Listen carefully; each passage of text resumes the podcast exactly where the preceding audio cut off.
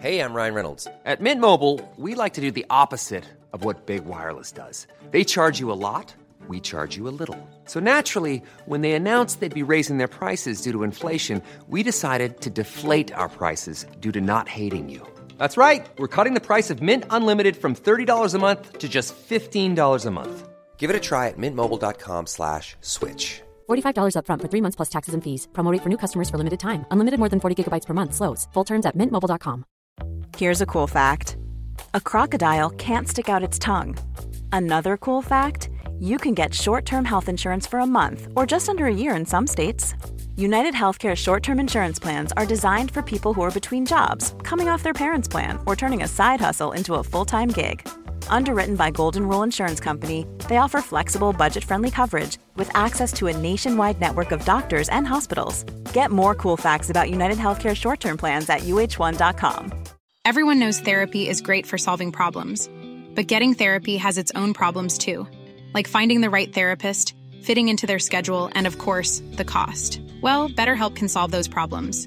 It's totally online and built around your schedule. It's surprisingly affordable too. Connect with a credentialed therapist by phone, video, or online chat, all from the comfort of your home. Visit betterhelp.com to learn more and save 10% on your first month. That's BetterHelp H E L P.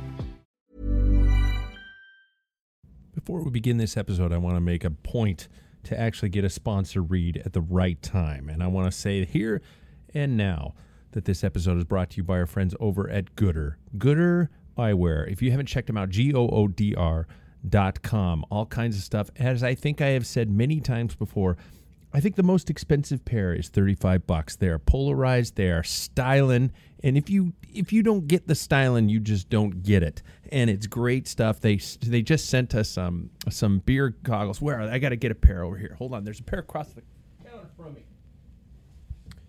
Take a picture, it'll last longer. And I said picture because the glasses they, got beers on them you guys. I know you're thinking wow costume cheesy but they're awesome. They're funnier than hell and if you get the joke you're going to get gooder. So thanks to Goodr for being a part of the podcast. Without further ado i'm all alone and i'm recording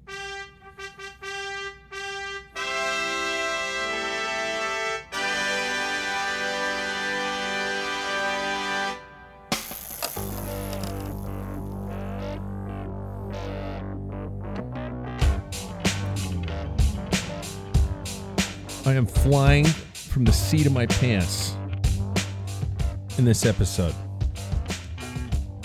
I don't case you in case I don't know if you see I'm already fucking up. I don't know if you guys know this. I usually write copious notes before my podcasts just to make sure I, you know, I really have it kind of dialed in. And I know you're probably thinking to yourself, "Really? That's fucking dialed in?" I thought you've been making this crap up for all these years. No. I do some practice. Except for tonight. I didn't do a whole lot of pre-writing because I have been running around like a chicken with my head cut off. And if you're a vegan, if you're offended by me saying chicken with my head cut off, it's a figure of speech. Deal with it. But things have been just absolutely insane over the last two weeks, and I want to apologize. First, I want to say hi. Welcome to another episode of the Pack Filler. I'm Pat Bulger in the studios, all by my lonesome. If you're a Green Day fan, you'll understand when I say all by myself but I am here, and it's it's been absolutely a madcapped couple weeks, and I know that I promised that I had to get this episode out today, so that's what I'm doing. And I'm just I walked home from a really nice, nice uh, work day, really long work day. My brain's a little cooked. Walked straight into the basement down here into the studio. Opened one of Paul's beers, a Bavarian pils that he left here and I opened it and I sat down and I said, I gotta do that fucking show because I promised to do it. And so I'm gonna do it. And I'm doing it. And there's a circumstance behind this one, you guys. I've been talking about the this this gravel revolution, I guess we could talk about. And I'm sure some of you roadies are just rolling your eyes, going, Oh, fucking gravel. I can't believe these pros are giving up the pro circuit to enjoy racing full time, you know, eight weekends a year and having fun and all that kind of stuff. I can't believe they do that. Why would they do that? Well, you heard from Pete Stetina a couple weeks on the uh, a couple weeks ago on the show, and now it's time to hear from another pro tour rider who is making that switch. Ian Boswell's been on this show before. He's an originally a Bend boy. Karsten is probably happy that I mentioned Bend, and uh, rode for some pretty damn big teams. Rode for Sky, rode for uh, just most most recently Katusha. Um, did some pretty amazing Grand Tour rides, pretty amazing uh, efforts over there, and had a pretty brutal crash uh, last year in the Dauphiné that definitely would change some perspective from some riders. And Ian went through some pretty tough times, and he came to a decision. And that decision was to be one of the guys to to make that jump to gravel and do that that side of the sport. And so I was really excited to get the opportunity to talk to him, and I'm going to come to you with that very shortly. I do want to preface it by saying that not only am I f- winging it now, but when I interviewed Ian, I didn't mention this to him, but when I interviewed Ian, Ian, I had the flu. And I was at the point where you'll hear me laugh a couple times in the podcast out loud, and my laugh will kind of cut short.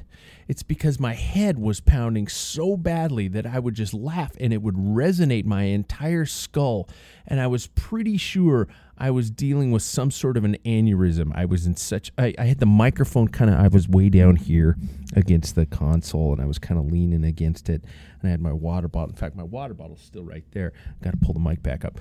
My water bottle's still right there. And I probably should just have it burned because it probably has been infected with some sort of, you know, I was probably the first coronavirus victim, but I made it through and I was not feeling great. But it was great chatting with Ian and, and getting his perspective on where he's going now and what he's doing, and, and hearing the excitement in his voice about this this jump to gravel. And I got to tell you guys, it's hard to it's hard to go against. I as I've said many times before, I am a gravel convert. I love it. I enjoy the hell out of it.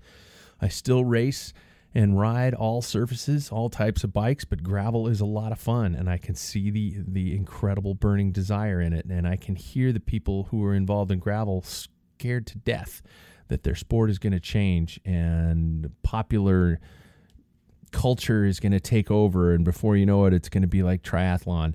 And I I don't I don't know where it's headed, you guys, but you can't keep it a secret anymore. It's it's a great thing, and um, we're gonna have to find a way to make it grow, but hopefully grow within a cool way. And I think Ian has some ideas on that. So without further ado, you guys, Ian Boswell on the Pack Filler podcast. Well, today's guest has recently experienced the range of cycling based emotions, I guess we could say, from the top of the peloton with strong performances in Grand Tours to a pretty darn brutal crash that forced him off the bike completely for a spell there, leading to another recent high point again with a career path change that leads to what I'm going to call the Gravolution. And I just came up with that right now. Let's welcome back to the show Ian Boswell. Ian, how are you, man?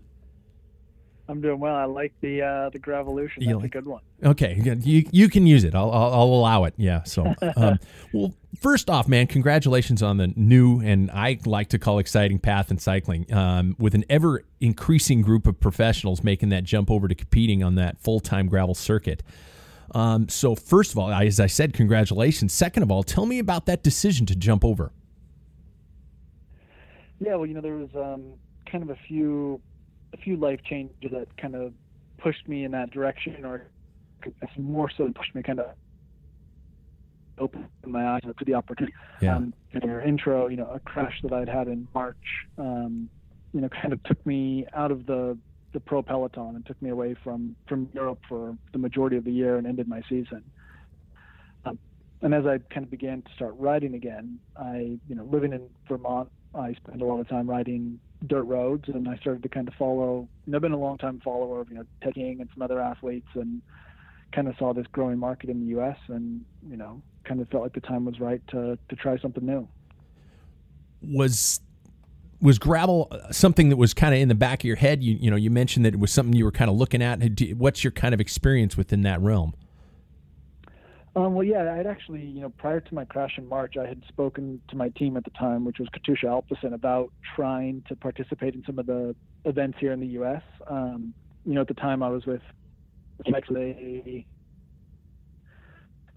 here in the hey, I would love to you know, be a part of these events, and the North America branch of the of Canyon was interested in having me. Uh, um, the team was not so interested in um, you know Belgian waffle and, and Yeah. steamboat, um, which was kind of a eye opener to realize that you know this is a huge growing you know kind of community in the U.S., but you know international you know cycling teams are kind of sometimes slow to adapt and slow to change their mentality.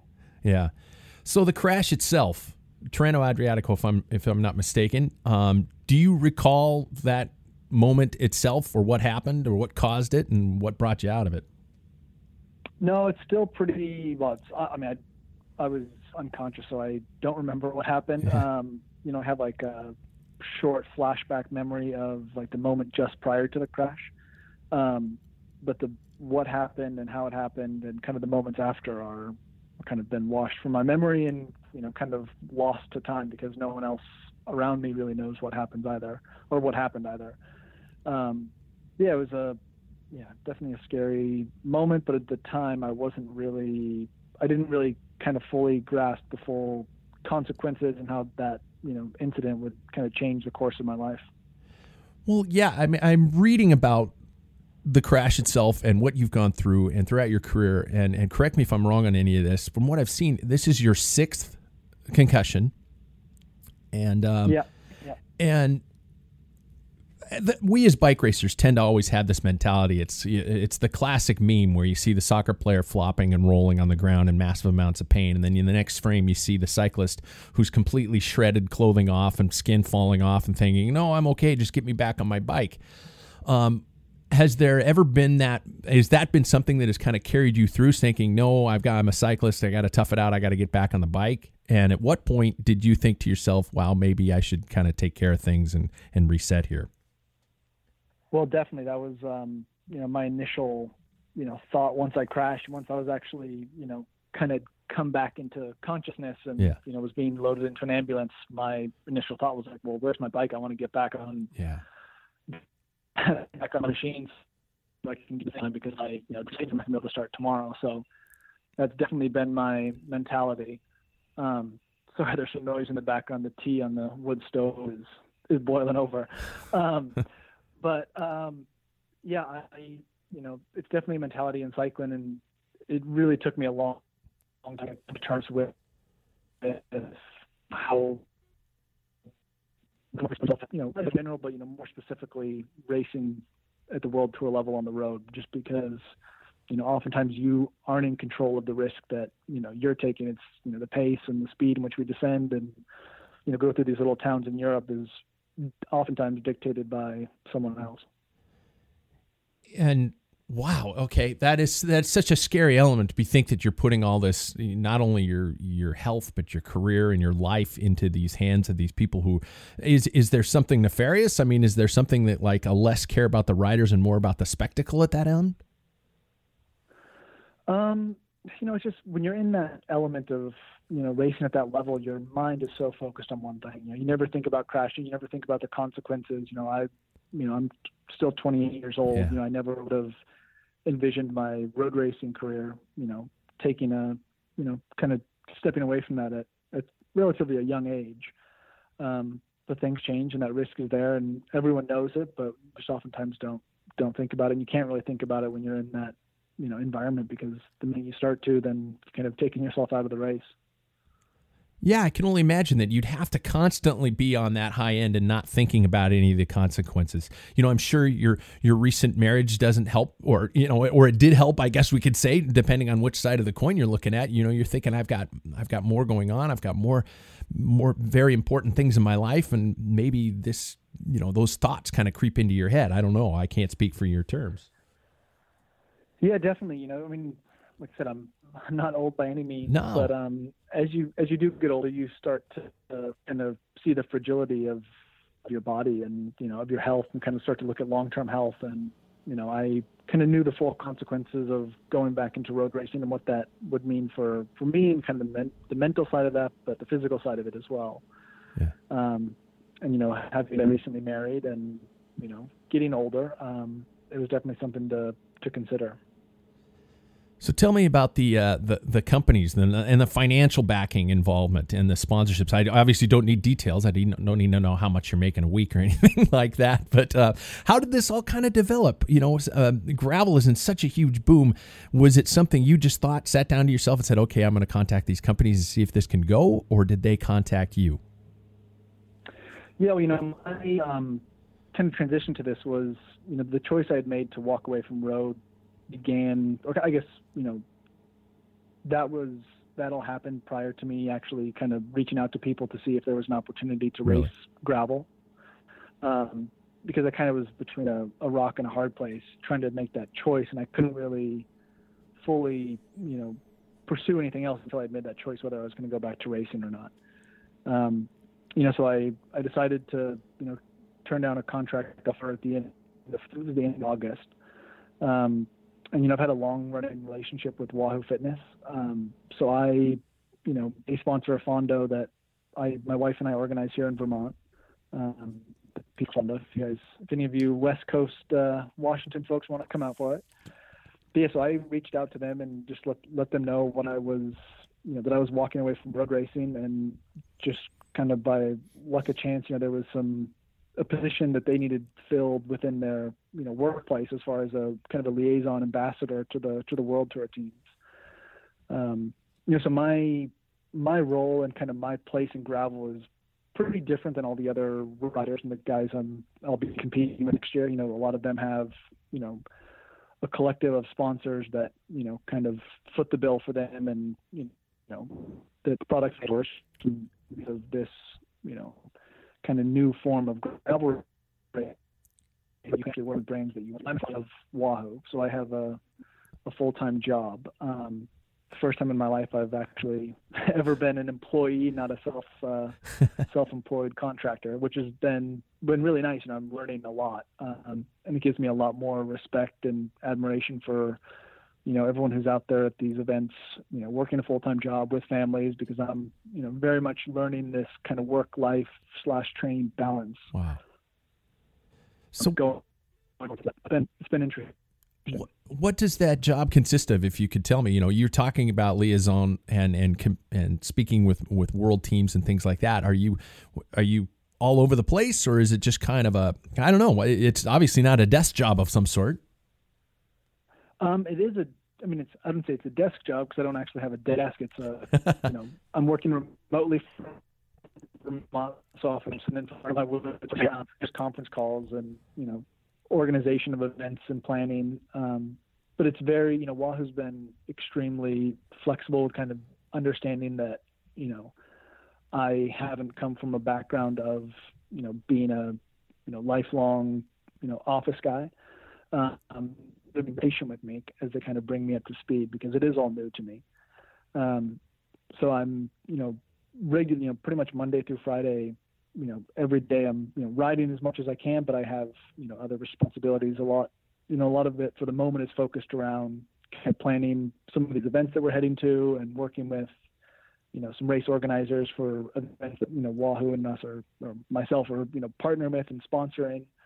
Um, and then as I'm kind of getting more acquainted, you know, starting to work with the with the world tour teams a bit, and kind of just facilitating those relationships between the teams, the riders, and and Wahoo, um, you know, which is kind of a perfect role for me because to a large degree I'm still pretty well connected and friends with a lot of the riders within the world tour. So I have a nice, uh, yeah, found myself in a nice balance. That's nice. And and Wahoo seems to be just completely jumping in with both feet, especially over the last couple years. You know, from my experience from the outside, seeing the the investment and the time and the energy they're putting into uh, not only you know, the, yes, there's the element of the of the trainers and the and the indoor cycling setup, but it's also the the GPS and everything dialed in that realm. It just seems like they're just something's going over there that is just like crazy, like a barn fire.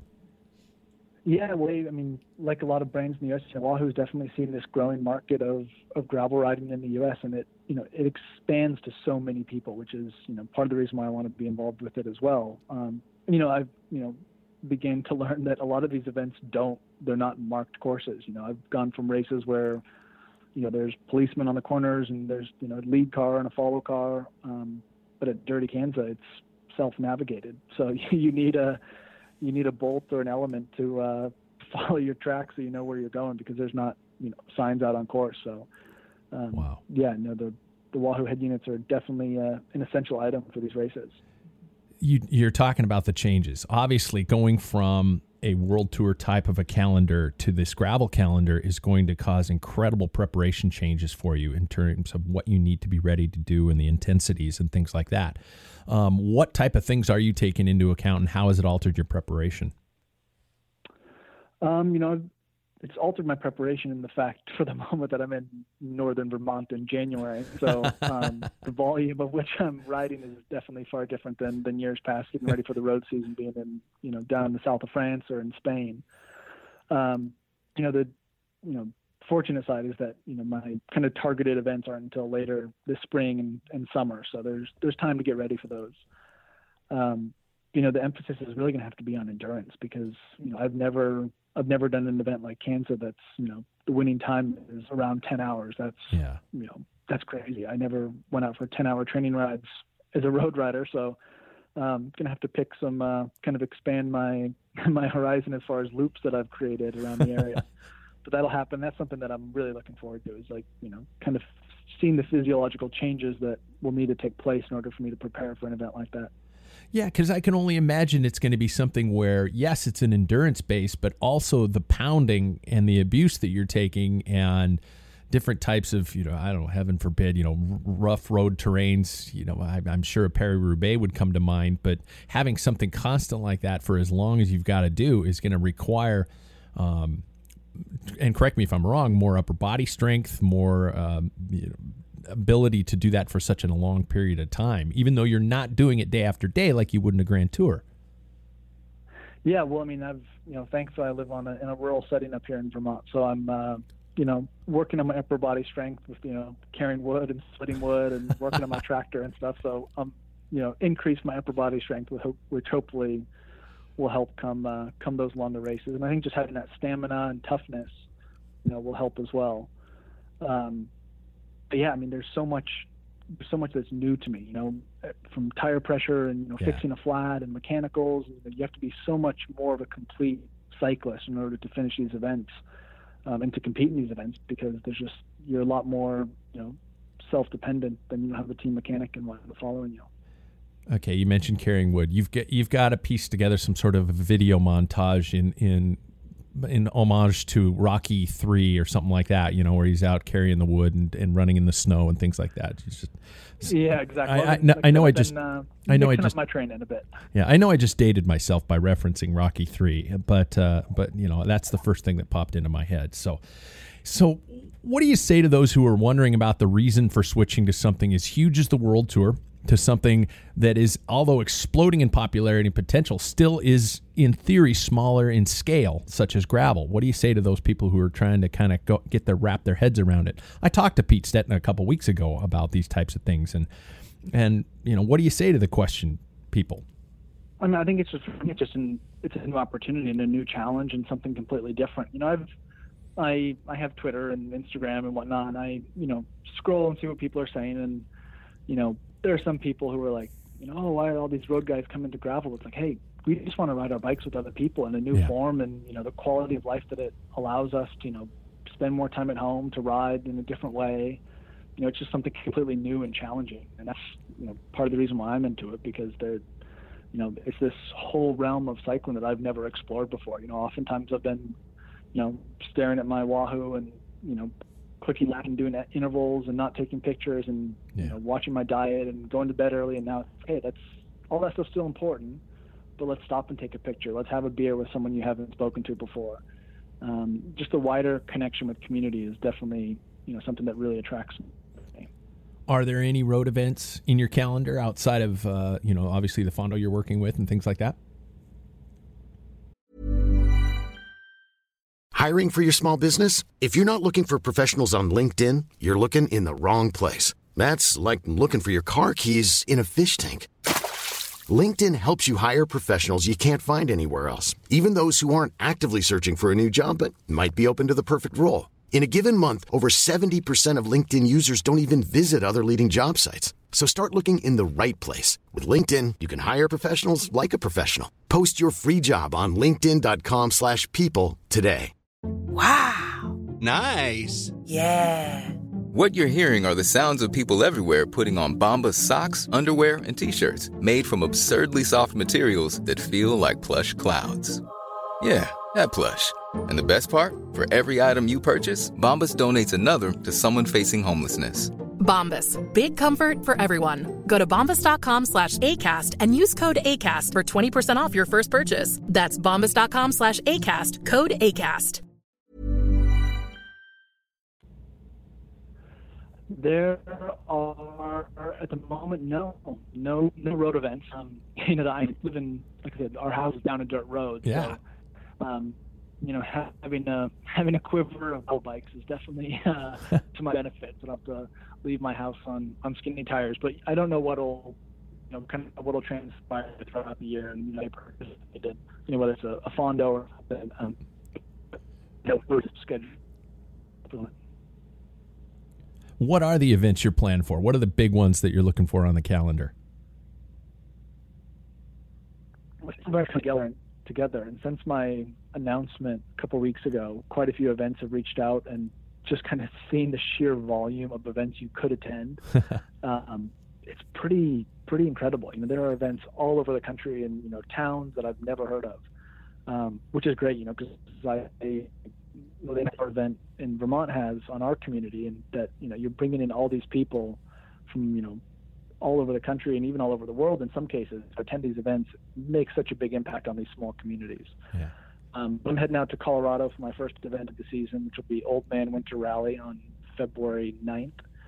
Um, heading out there with the other Wah- Wahoo Frontier riders. Um, so Pete Pete will be out there as well. And then I'll be at uh, Mid South, be out at Sea Otter, um, Belgian Waffle, DK, Steamboat. I'll be at Rooted, uh, probably Vermont Overland, and Wow.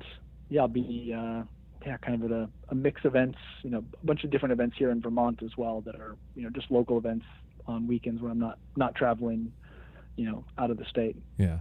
Are there any ones you're most excited for or targeting in specific? I know it's kind of, you're st- it's still kind of all new, but is, are there ones you're like going, "Oh yeah, that's my baby." Um, it is, yeah, you're right. They are still very new. um, to me, I don't know much about them. You know, I think that you know Kansas is you know probably one of the, the crown jewels at the moment as far as you know kind of notoriety. Yeah. Um, you know, but 200 miles definitely, I won't lie, definitely scares me. That's a long, that's a long time to be on a bike. um, you know, I think just the pure experience of that event will be kind of up there. Um, you know, also I'm really looking forward to heading out to Steamboat because I've heard that's a great event, and you know, I've always I've always enjoyed riding my bike at altitude. So being up there at you know 10,000 feet will be should be right up my alley if I can uh, prepare for it, and I'll have plenty of time for all the snow to melt up here in Vermont to get ready for it. Yeah. So I don't mean to keep coming to the naysayers, but some things that keep coming up on my timeline and people keep asking me these questions is the topic of of the gravel world with its growth. And um, with anything with popularity, sometimes you get the people who just want it the good old fashioned way. And um, you know, gravel getting ruined by all these, you know, the grassroots nature disappearing. Um, what what do you say about that popularity potentially altering the sport itself and what it was? I keep thinking of of Norba when it originally started, and then what it grew into. And some people didn't like that. And um, do you do you see that? Does it approach you, or or do you even care? I'm definitely aware of it. Um, you know, and my you kind of, kind of what I've found so unique to gravel is that it's so welcoming, Yeah. and that you know people of all you know walks of cycling and life are, are kind of you know attracted to this. Um, but in no means is my you know entrance to gravel trying to dictate the direction of gravel, and I'm not I'm not here to to write the rule book or to you know change what you know, people who've been doing this for a while, you know, think it should be or what it's going to be. Um, you know, I very much want to be a part of this and be part of a, a positive for, for everyone. And you know, there's still a lot to be figured out with kind of this, you know, let's say we'll say racing. Um, you know, there's I saw there's controversy last year over aero bars at Kansas. Yeah. You know, there aren't any real regulations or rules at the moment. Um, and the rules need to come into it? Like, I'm not I'm not always a fan of of rules. Um, just coming from the road, you know, there are so many you know restrictions on what you can do with your bike and equipment. Um, so I'm very open to allowing anyone to bike in these events. I think you'd have to I get it down to you know groups of people kind of standing up and saying, "Hey, listen, this is how. Th- let's collectively decide what we're going to make this look like," and, and listening to everyone. You know, listening to people at the front, at the back, and you know, men's field, women's field. You know, there's still a lot to be figured out. You know, at the moment, women start their race at the same time as men. Is that do they want that, or would they rather have their own start time? Um, so you know, every year around some of these events, there's controversy about you know people you know trying to push the sport in a different direction. Yeah. Um, and I'm very much coming here to be, you know, a participant and not, you know, trying to change the way it's going to be be run or, or raced. And there's also this talk about USAC becoming involved, and UCI announced a little teaser a couple days ago about a potential gravel world championships. And I can just hear the throngs of people going, "Stay out of it! Don't get involved!" You know, and um, yeah. And I guess with anything, growth requires, you know, as you say, even though we don't might not want it, a, a set of rules or an organization or things like that. Um, do you support those organizations becoming involved? And if so, why? Or if so not, why not? You know, I actually spoke to USA Cycling a couple of weeks ago um, about this. Um, you know, they're kind of getting different people's opinions on, you know, what, you know, what are the the pros and cons of them entering, you know, gravel riding. Um, and you know, I think it, it is already to a degree it is established. And you know, what does gravel need going forward? I I'm not you know, I'm so new to this. I'm probably not the one to to answer. Um, you know, and I was over in Nice in November riding with some of my you know former world tour friends and talking to them about some gravel events and you know their first thing that came to mind was like the equipment and nutrition. Like, oh, you should, you got to run, you know, a skin suit and aero helmet and TT bars. And I was like, that's not in my in my perspective. That's not the point of this because whether you win or you finish, you know, in the middle of the pack, you know, if you had a good time out there and you know really enjoyed it, and that's what it's all about. Um, so, yeah, it, it's you know, and there are financial incentives for you know USA Cycling and the UCI to enter, you know, gravel because it is so popular and it is becoming, like I said, more popular every year.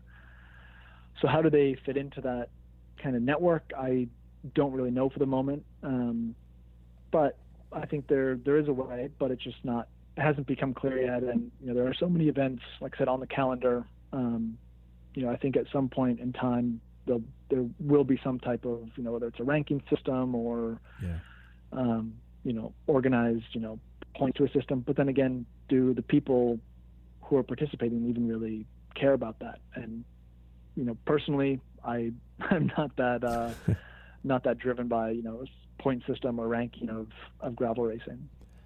I love the approachability of it. You mentioned earlier that you know the stop and have a beer, stop and take a picture. Um, the fact that you can attend some of these races, and in theory, I'm lining up with some of the most elite competitors such as yourself in this in this event. Yes, I'm never going to see you after the start line, but I will see you at the finish line have uh, you know a Belgian waffle having a waffle and a beer afterwards or something like that. And that is what is and and I'm sure you have a perspective being at at the the world tour level and the approachability of the fans as opposed to what it is here and and how they're so different. And that's what I I truly love what what is going on in gravel right now. It has that feel of of everybody's involved and, and you get to approach and walk up to guys like you and shake your hand and talk about you know the day's race. Yeah like in summary of what you know we've just been talking about. Like i would say that's what that's what's kind of lured me. It's just the the opportunity to ride my bike with new people in a new way and you know really spend that time you know pre and post event with with more people and Yeah. you know just chatting. And because I am so new to this you know there are there are people who've ridden Kanza every single year who are far more experienced than me. Maybe they're not you know committing the the training and the you know the intensity that I will be. Um, but you know they I have a lot to learn from those people. And for me that's very exciting to you know to kind of be a, a newbie at this game Yeah. And, and a really interesting thing about this, and I kind of fell into this being an, an old guy, I kind of fell into it more through involvement with my son who's in his 20s and things like that, and the social media element and um, YouTube type of element that is involved with this type of sport. My son got so passionate into it from watching a lot of the coverage of these events, such as with, with Lachlan Morton and things like that, and watching that. Is that going to be a specific part of your uh, task or job? Are you going to have to be reporting these types of things, and uh, is it a big part of the the racing scene? It definitely is. You know, and I think because for the moment these events aren't covered, you know, on live TV. It's not yeah. the Tour de France or something where there's helicopters and lead motos and you know a thousand different cameras out on course. You know, these stories are often told, you know, kind of post event. You know, there's a lead up to it as well.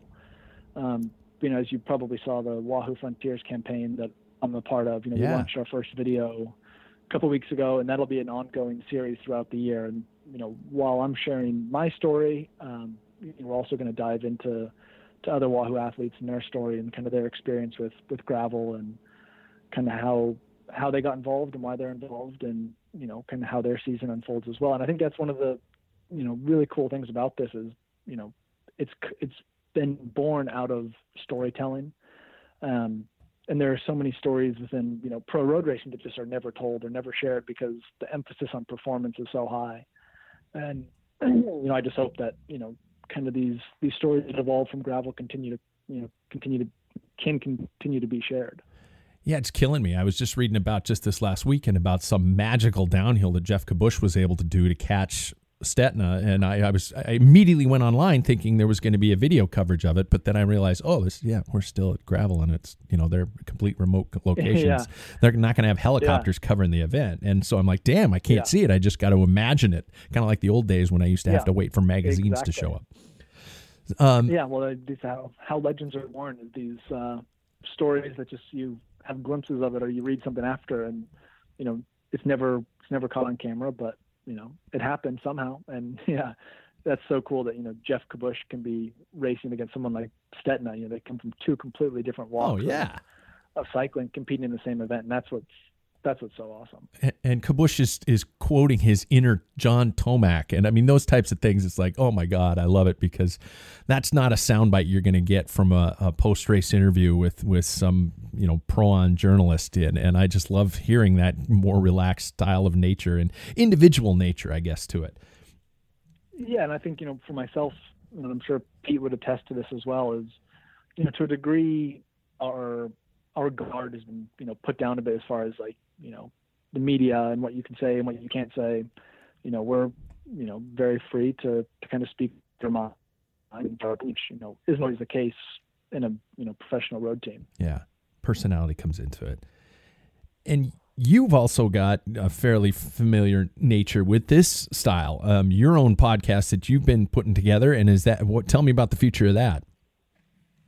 Yeah, so my uh, friend Marshall Opel and I started the Breakfast with Boz podcast at the 2018 Tour de France.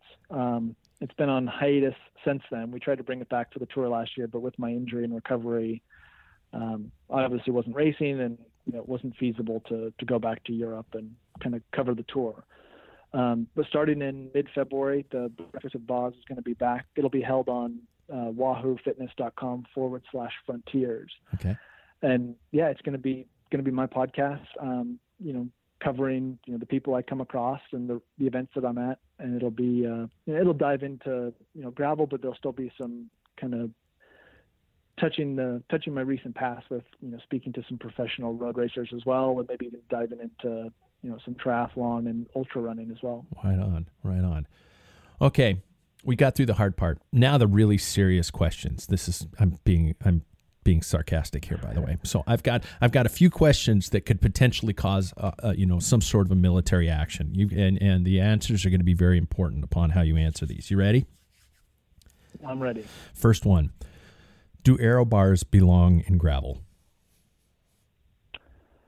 I've never. Well, I hate time trial bikes in general. So if they were if they were not allowed, I would I would be happy. Um, you know, and having spoken to some other riders, you know, people mentioned that it's less of a performance benefit than it is, you know, just another position to ride after 10 hours on the bike. Yeah.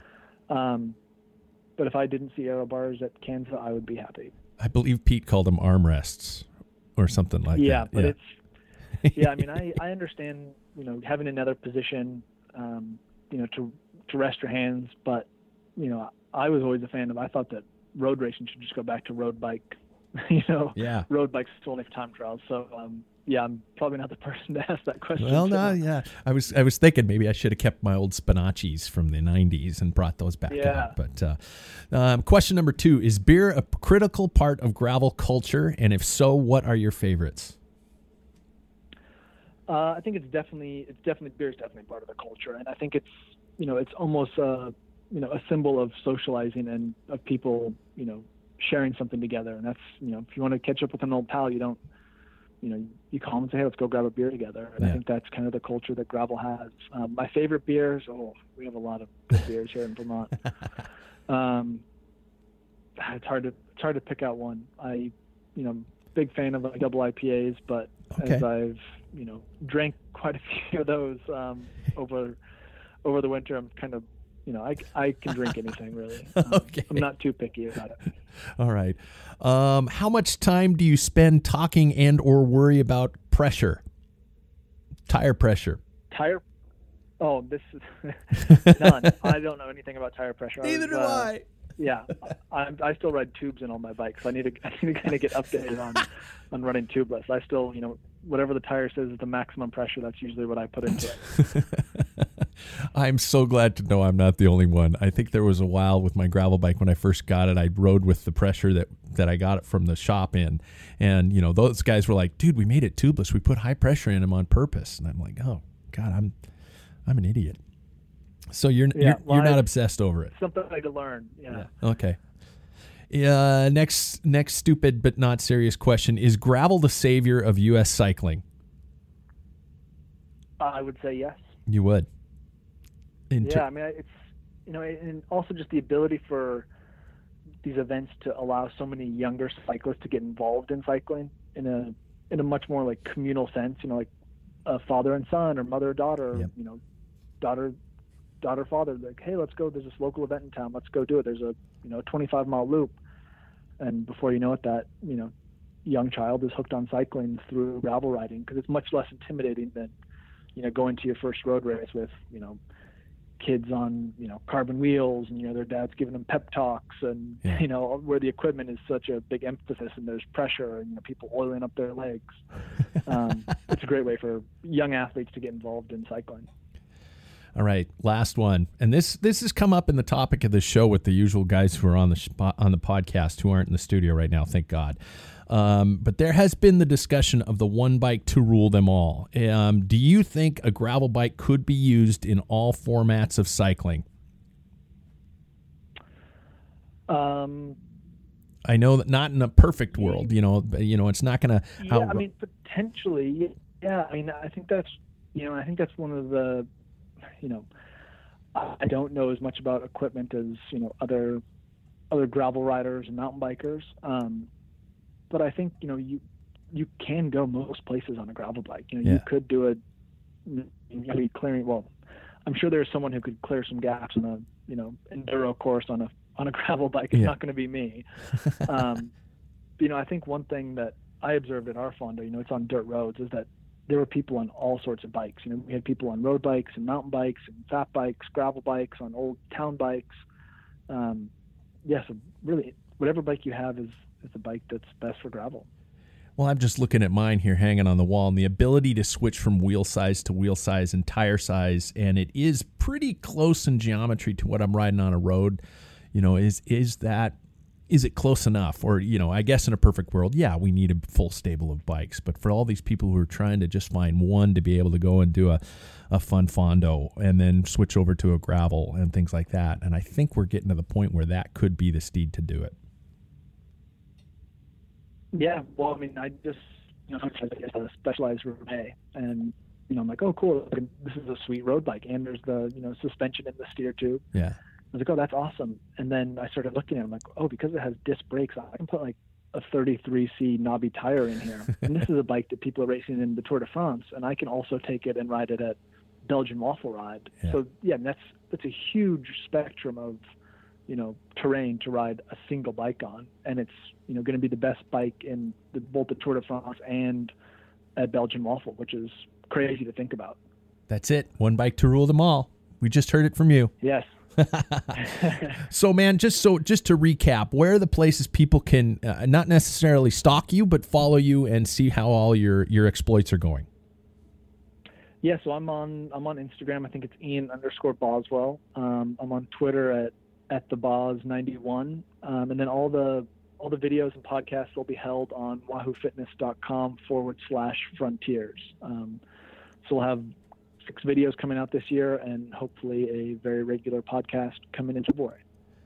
Well, right on, man. Uh, first of all, I'm so glad all the recoveries from the injury has is is kind of coming to an end. I, at least from what I understand. I'm glad that wasn't a, a career-ending crash. Uh, thank God for that. And um, second of all, I, I can't wait to follow what's going on. I am I am probably the biggest gravel fan on this on this podcast, and I love seeing the growth there and love seeing where everything's happening. And it just seems really exciting. Well, maybe I'll have to uh, return the favor and get you on my podcast once we're up and running. Anytime, and I'm not blushing right now. Appreciate it. Hey, thanks, man. All right, thank you. And so there you are, another one of the gravel armada. I just made that one up, and that one sounded really stupid, but I don't edit, so I'm going to just keep it in there. I don't know about you, but I'm going to get to some of these events this year. I want to see this stuff. I want to experience uh, this end of the culture. I've been at it uh, in the gravel world on a smaller scale. I haven't been to some of these large events like the Belgian Waffle Ride, of course, like Kanza and stuff like that. Um, but I, I really want to get to some of these things because they just sound they sound great. I've been to Leadville, and I think that's kind of similar, even though it's technically all you know mountain bike. But um, I think the culture style is going to be similar. Correct me if I'm wrong out there.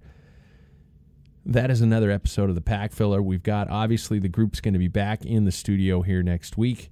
This has been a crazy week for me and my other chosen career profession. And hopefully uh, next week we'll be able to get all the guys back in the studio and have some fun and act like a bunch of idiots and drink beer and definitely talk about things that are going on. Cyclocross Nationals, no, National Cyclocross Worlds just wrapped up. Spoiler alert, duh, right? Jesus, Mathieu van der Poel from the gun, just deciding that he was just going to ride away from the best in the world. Um, we're going to talk about that. I'm sure that'll come across the topic board, uh, among with a lot of other things. Until next time, subscribe to the podcast, follow our YouTube channel, uh, comment, send us notes, send us ideas, all those types of stuff. We love hearing from you guys. Tell a friend about the podcast. And since we've been doing these weekly shows, the numbers have been steadily climbing, and, I got to thank you very much for all that sort of stuff. We're going to keep bringing content to you and keep exploring new ideas, new pathways. Until next week, I'm Pat Bulger for the Packfiller.